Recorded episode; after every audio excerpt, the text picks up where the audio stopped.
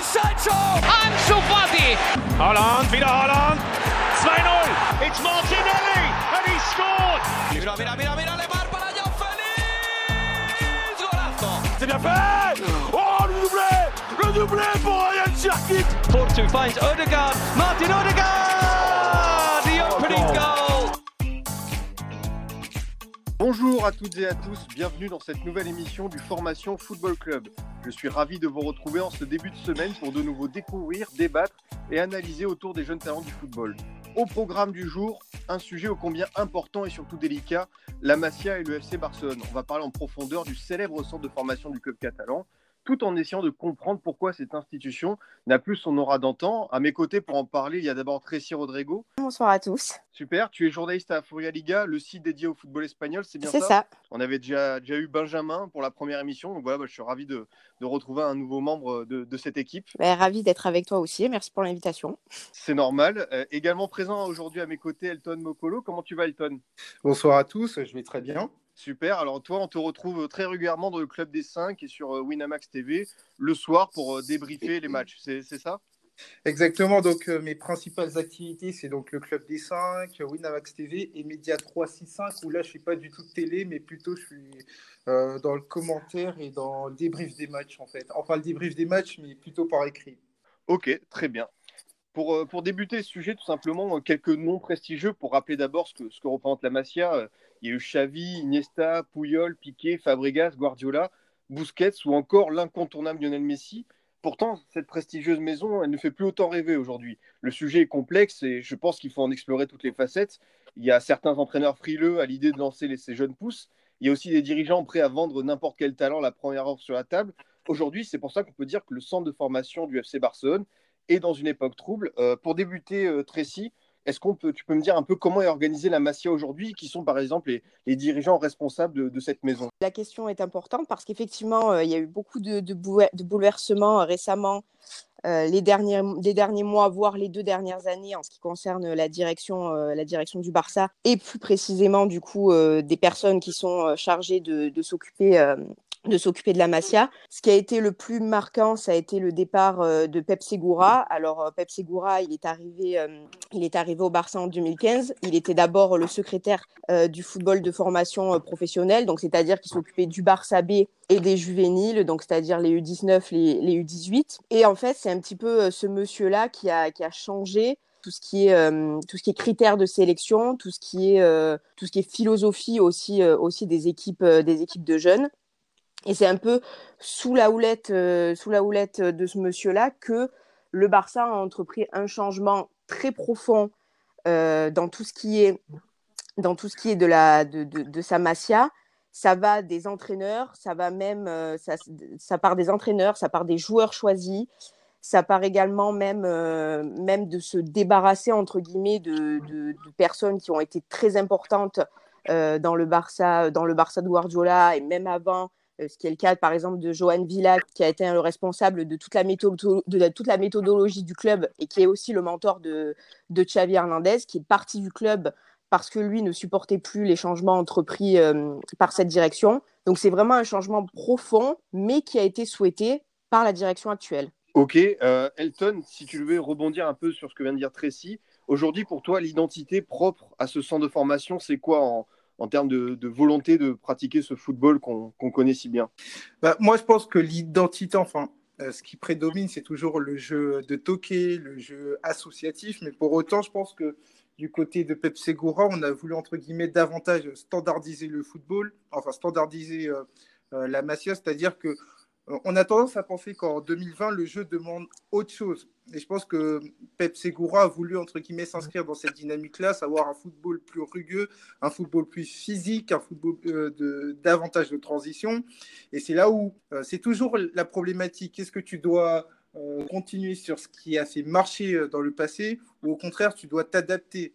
Et après, par rapport à ça, Pep Segura, il a davantage tranché euh, vers euh, la deuxième solution, et raison pour laquelle il y a des grands noms euh, de la méthodologie Made in Barça type Joan Villa qui n'ont pas compris euh, ce changement de cap et qui ont décidé de partir. Donc au final, c'est toujours euh, quelque chose qui est très compliqué à savoir. Il faut maintenir ton identité, peut-être l'adapter à minima, mais pas non plus tout changer. C'est aussi un financier. Hein. On parle, on parle aussi, euh, on parle aussi d'un choix ouais. financier parce que le Barça, c'était surtout, euh, c'était surtout, c'était une équipe avant tout qui formait pour son équipe première. Et en l'occurrence, former pour son équipe première, c'est aussi accepter d'avoir des pertes, si on peut dire ça comme ça, parce que tous les joueurs n'arriveront pas en, équipe A. Et forcément, le fait de former, et comme disait Elton, de standardiser le joueur, c'est aussi former du coup pour toute l'Europe, former pour d'autres équipes et aussi du coup euh, faire, faire grandir un petit peu les, les revenus.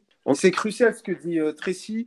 C'est vraiment très important parce qu'aujourd'hui, dans le football, tu as une logique économique où on gagne beaucoup plus d'argent qu'avant. Ça génère énormément de revenus. Donc, tu peux garder euh, les principaux joueurs. Raison pour laquelle on va davantage euh, chercher euh, dans cette niche. Et donc, le Barça l'a bien compris en se disant que, je vais te donner un exemple bien concret, tu as Carles Pérez qui dans l'absolu n'était pas le meilleur joueur de la Masia, il part à 15 millions alors que dans l'absolu, il a fait une dizaine de matchs avec l'équipe première. Et c'est pour te dire qu'à partir du moment où tu es capable de valoriser à cette hauteur de prix un joueur comme ça, imagine entre guillemets avec un joueur euh, davantage bankable. Et c'est là toute la question. Et le Barça l'a bien compris en disant que on peut former pour d'autres clubs et récupérer énormément de revenus. C'est très intéressant ce que vous dites tous les deux. On a commencé un peu à parler des, des dirigeants et de cette euh, volonté peut-être de plus se tourner vers un projet économique que sportif. Néanmoins, il y a une réalité, c'est qu'aujourd'hui, Tracy, il y a de moins en moins de jeunes que l'on voit régulièrement dans l'équipe première. Oui, voilà, on a le, gros de ce qu'on a résumé. Voilà, c'est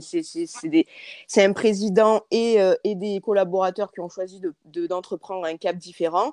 Aussi parce que c'est bien de se, de ça, c'est un peu le, c'est un peu l'apanage des nouveaux présidents. On a envie d'oublier ce qui a été fait précédemment. Voilà, ils ont ils ont voulu entreprendre autre chose, mais qui ne qui ne va pas dans, qui ne va pas dans, dans l'his- l'histoire entre guillemets récente euh, du Barça et qui s'appuie sur des euh, sur sur encore une fois dans beaucoup de choses qui arrivent au Barça en ce moment, plutôt sur une politique euh, financière. C'est vrai qu'il y a de moins en moins de Canterano qui arrivent au club. Ces dernières années, on a pensé que est-ce que les jeunes joueurs qui arrivaient du centre de formation étaient habilités à remplacer, enfin à s'incorporer dans l'équipe première Ils n'en étaient pas persuadés. Il y a José Maria Bartomeu, qui est l'actuel président du Barça, disait que c'est très difficile pour ces jeunes de s'inscrire dans la continuité des Xavi, Iniesta, etc., etc.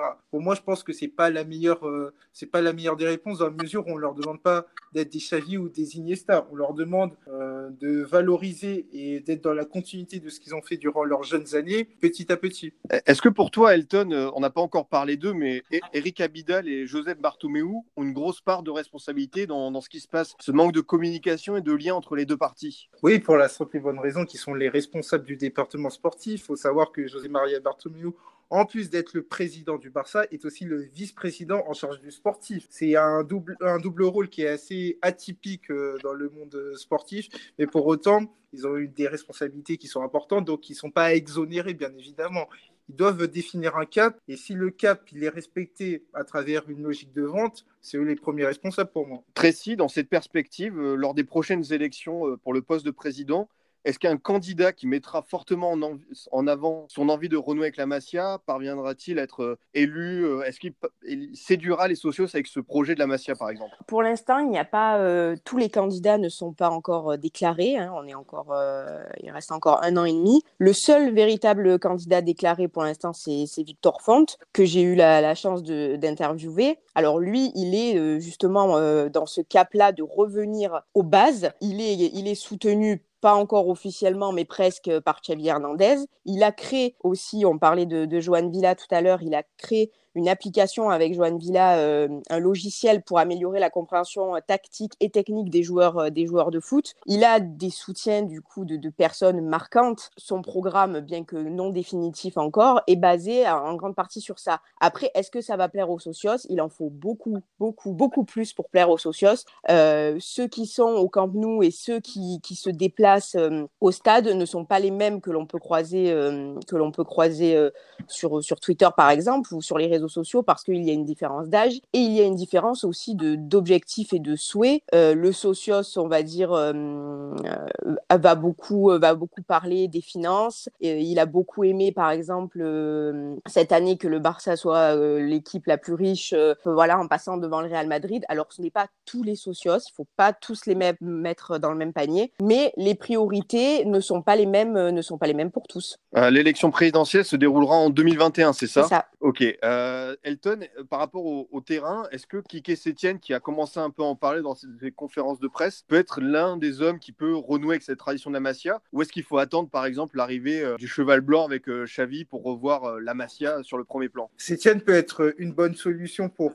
accélérer la venue de nouveaux Canterano, mais pour autant, moi, j'ai tendance à penser, et j'inclus même Ernesto Valverde, c'est pas la seule responsabilité d'un entraîneur. Euh, ça se définit à travers la planification sportive, donc euh, plus haut. Donc euh, l'entraîneur, il peut entre guillemets valoriser les jeunes du centre de formation, mais pour autant, c'est parce qu'il y a eu un travail en amont euh, du côté département sportif, donc euh, à travers le secrétaire technique euh, que représente Abidal, à travers les coordinateurs, c'est un travail de fond et qui ne peut pas être de la seule responsabilité de l'entraîneur. L'entraîneur de l'équipe première, il a suffisamment de problèmes à gérer pour en plus se dire, ouais, je dois quand même avoir un œil euh, sur le centre de formation et avoir euh, des retours. Non, les retours, ils doivent être impulsés par ceux qui sont euh, du côté de la base. Elton a raison. Euh, Finalement, c'est un, un état d'esprit du club. Et si le club, en haut, dans, la direction, on n'a pas ce, ce- cet état, cet état d'esprit-là que l'on fait passer aux entraîneurs que l'on choisit, finalement, c'est cette direction qui choisit les entraîneurs. Si on ne fait pas passer ce, message que les jeunes sont importants et qu'il faut les faire jouer, si bien sûr ils ont le niveau, euh, l'entraîneur, euh, lui, euh, lui, finalement, il a été choisi. C'est pas à eux d'impulser ça, on va dire. C'est pour ça d'ailleurs que Xavi, c'est un petit peu, comme tu disais, voilà, il va arriver sur,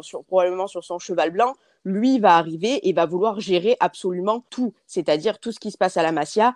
Kike Sétienne, lui, n'a pas ce pouvoir-là et je ne pense pas qu'il l'ait demandé. Lui, il s'occupe de l'équipe A, c'est tout ce qu'on lui demande. Euh, Xavi, lui, voudra s'occuper de tout, comme a pu le faire Guardiola, et, de, et gérer tout ce qui se passe dans toutes les équipes, euh, dans toutes les équipes de la Masia. Par rapport à Xavi et Iniesta, euh, même euh, on va dire cette espèce de génération dorée, Elton, tu as dit une phrase qui était a- assez intéressante. C'est un- une question que j'aimerais te poser. Est-ce qu'il y a déjà un héritage trop lourd à porter pour les nouvelles vagues de la Masia de dire on va devoir euh, vivre après ce qui s'est passé, euh, Xavi, Iniesta, tous les succès qu'ils ont rencontrés? Est-ce que c'est quelque chose de lourd à porter pour eux, pour ces jeunes? C'est vrai que c'est un héritage lourd à porter parce qu'il ne faut pas oublier qu'en 2010, euh, le Barça est peut-être le seul club où il y a eu trois joueurs formés au club qui ont terminé sur le podium du Ballon d'Or. C'est quelque chose qui a placé sur un piédestal la Masia, qui a de facto entraîné un héritage qui est lourd à porter. Moi, je pense qu'ils doivent euh, tracer leur propre chemin. De toute façon, les étiquettes, c'est la presse, c'est euh, les fans qui, définissent ces étiquettes-là. C'est pas tellement les joueurs. Xavi, il n'a jamais dit qu'il attend un héritier, pas plus qu'Iniesta. D'ailleurs, c'est pas le genre de la maison. Tracy, tu as, parlé de, ça euh, par rapport à la vision des, supporters. En fait, il n'y a pas, on va dire, un seul avis qui, qui tranche par rapport à Massier. Les supporters, les sociaux sont aussi divisés par rapport à, à la Massier et la manière dont ce centre de formation doit être exploité, c'est ça? J'ai l'impression que tout le monde est un peu divisé dans le sens où on a ceux qui, comme disait Elton, attendent les nouveaux Xavi, les nouveaux Iniesta, euh, pire, euh, le nouveau Messi. Et on a un petit peu ceux qui ont conscience que c'est...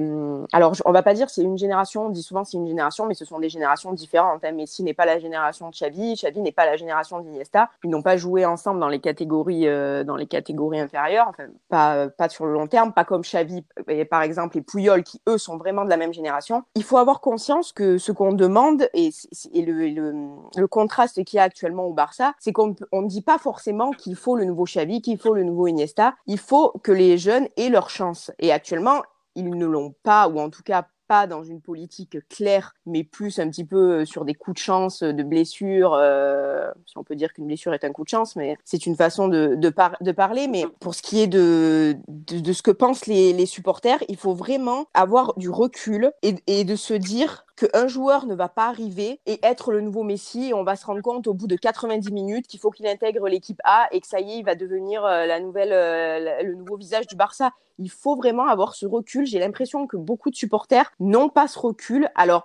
c'est vrai que c'est un petit peu la faute des réseaux sociaux, etc.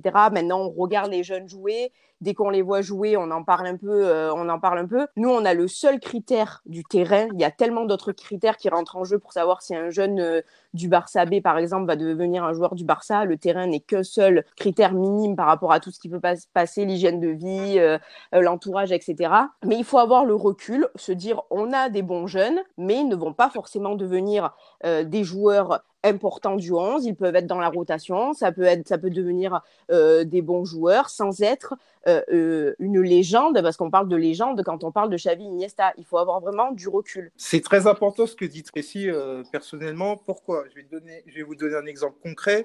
Andrés Iniesta fait ses grands débuts avec le FC Barcelone en novembre 2002 face à Bruges. Il a fallu attendre six ans pour qu'il soit définitivement stabilisé en tant que titulaire. Qu'est-ce qui s'est passé pendant six ans? Il a dû travailler dans l'ombre, il a gagné des minutes petit à petit avant de devenir un joueur majeur. Aujourd'hui, ça me paraît difficile dans un monde qui est ultra connecté, dans un monde où on décrypte les performances des jeunes de 14-15 ans, dans un monde où il y a le fast-food, c'est-à-dire qu'on est capable euh, on doit définir un joueur, euh, soit il est Mbappé, soit c'est un joueur qui n'a rien à faire là. Et donc, ça me paraît très difficile pour ces joueurs qui sortent du centre de formation de grandir petit à petit, alors que la finalité, c'est pas d'être le meilleur joueur à 19 ans, mais la finalité, c'est d'être le meilleur joueur pour le Barça pendant X années. Tu as absolument raison. Et d'ailleurs, pour rebondir sur ce que tu dis, euh, c'est vrai qu'on a peut-être une vision un peu critique du, Barça. Pourtant, il y a des motifs d'espoir. Il, y a, eu deux victoires en Youth League en 2014 et 2018, Elton. Enfin, ça veut dire que le savoir-faire barcelonais existe toujours. C'est ça. Il y a une finalité même après le Barça. C'est pas parce que tu quittes le Barça que tu deviens un bidon.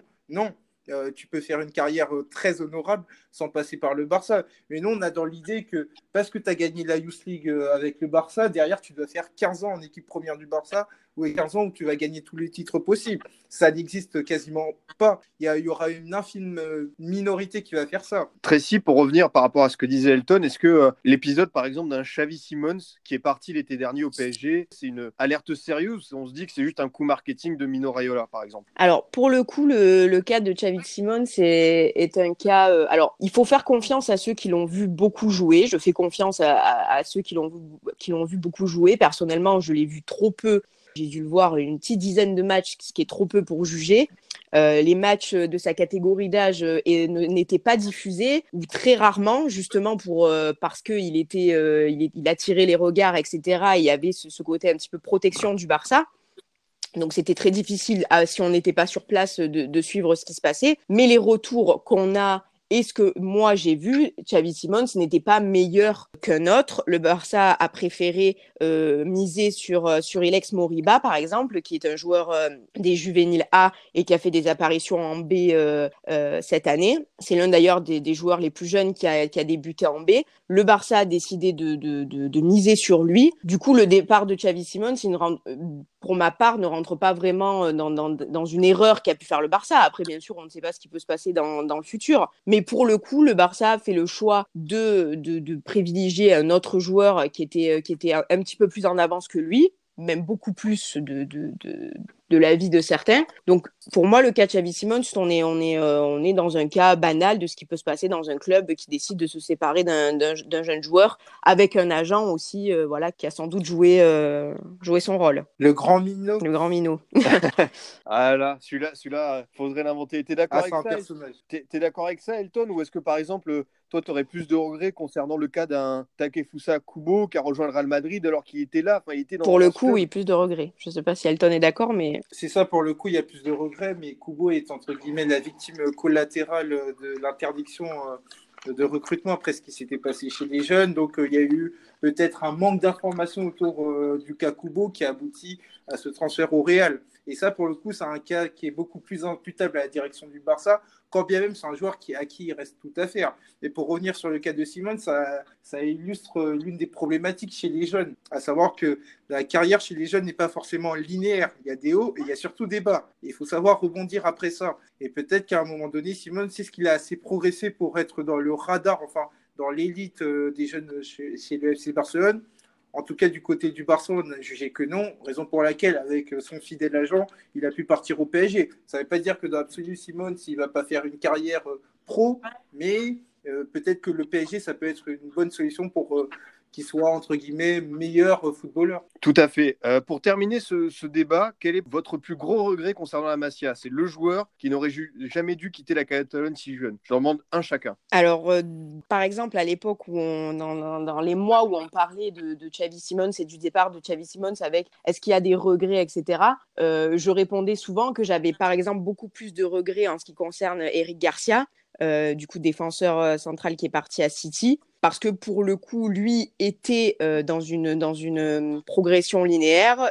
on voyait qu'il avait vraiment, euh, il progressait sans cesse. On voyait qu'il avait vraiment les capacités de continuer à, à, passer, à passer le, le cap des équipes.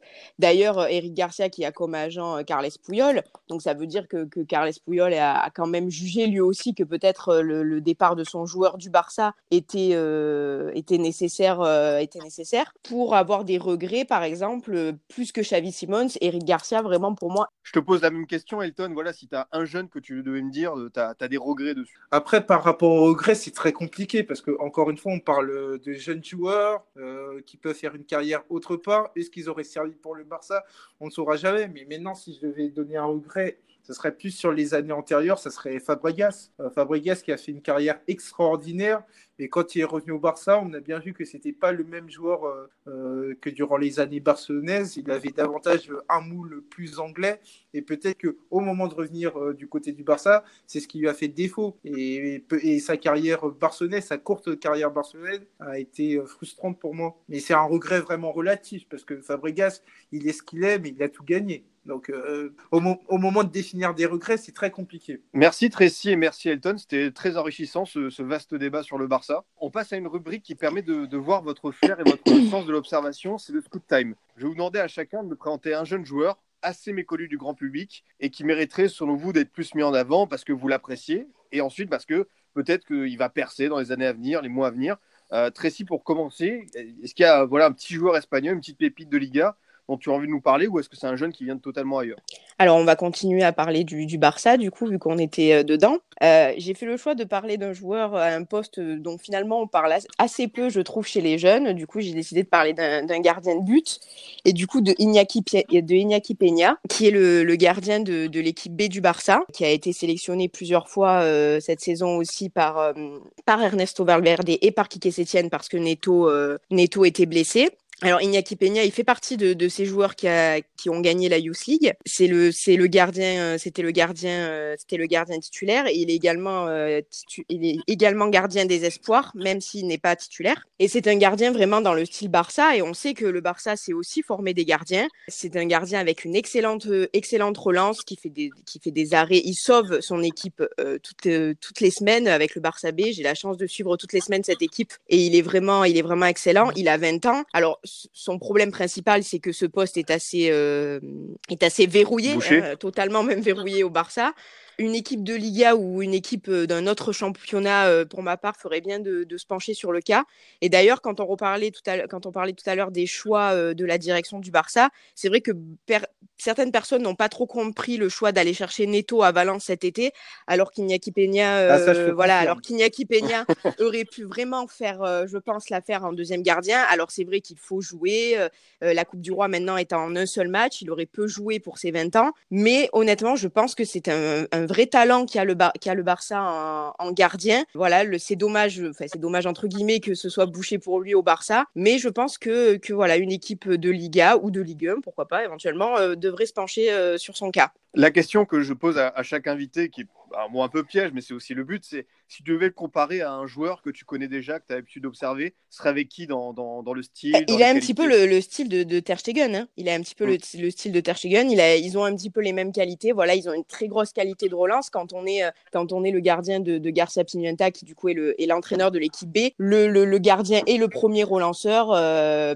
comme, comme peut l'être Ter Stegen sous, sous Kike Sétienne. Et ils ont vraiment, ils, ils, se ressemblent, ils se ressemblent beaucoup, moi je trouve. Et voilà, j'espère le voir dans une, dans une équipe de, première division euh, très vite. Très bien. Euh, Iñaki Peña, on, note pour l'avenir. À ton tour, Elton, est-ce que tu as une petite pépite à, à, nous présenter, un petit joueur que, que tu apprécies en ce moment? Alors, on va partir du côté de la Liga. Je ne sais pas si Benjamin l'a présenté, mais je vais quand même le tenter. C'est Mohamed Salissou, défenseur euh, de Valladolid, qui pour moi est très intéressant. Pourquoi? Parce que déjà, il évolue en poste de défenseur central et il a l'avantage d'être gaucher. On sait que dans le football aujourd'hui, on recherche énormément de défenseurs centrales gauchers qui sont capables d'avoir une bonne conduite de balle, qui sont capables d'en imposer.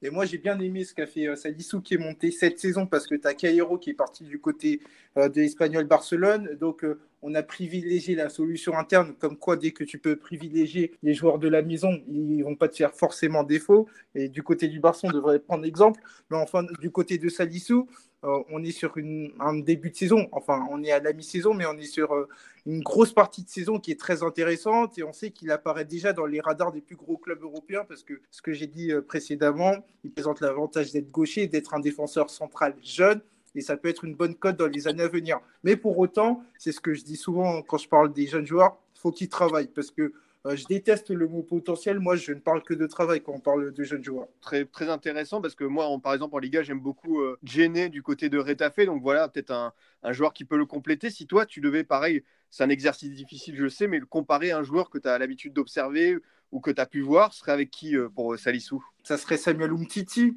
euh, pour parler un peu de joueurs français, dans, dans l'idée du défenseur qui est capable d'en imposer physiquement, qui est capable de gagner euh, ses duels euh, dans la surface, qui est capable aussi d'avoir une conduite de balle intéressante. C'est l'affiliation euh, la plus évidente pour moi. Iñaki Peña et Salissou, on retient pour, pour l'avenir.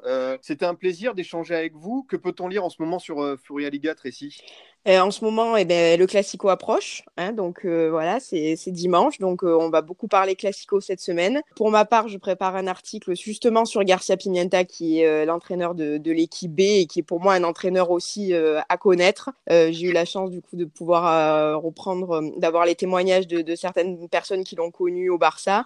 Et pour le coup, quand on parle de personnes qui sont encore là au Barça et dans les, dans les équipes inférieures pour représenter cette philosophie du Barça, lui en fait partie. Et, c'est très intéressant du coup de, suivre et de, faire le portrait de, cet homme-là. Ok, bah on va lire ça avec grand plaisir. merci aussi Elton à toi d'être venu. Alors, je rappelle qu'on peut te voir euh, tous les soirs dans le Club des 5. Exactement. Donc, euh, ouais, c'est mes principales activités. Un sacré programme avec euh, point d'orgue, le Classico, le Derby lyonnais et peut-être le Derby d'Italie, à voir comment ça va se goupiller parce que actuellement, avec le coronavirus, on ne sait pas qu'est-ce que ça va donner, mais en tout cas, on parlera du Classico et du Derby. Ok, super. Bah, en tout cas, merci. Vous êtes les bienvenus pour, euh, pour une prochaine Merci à toi.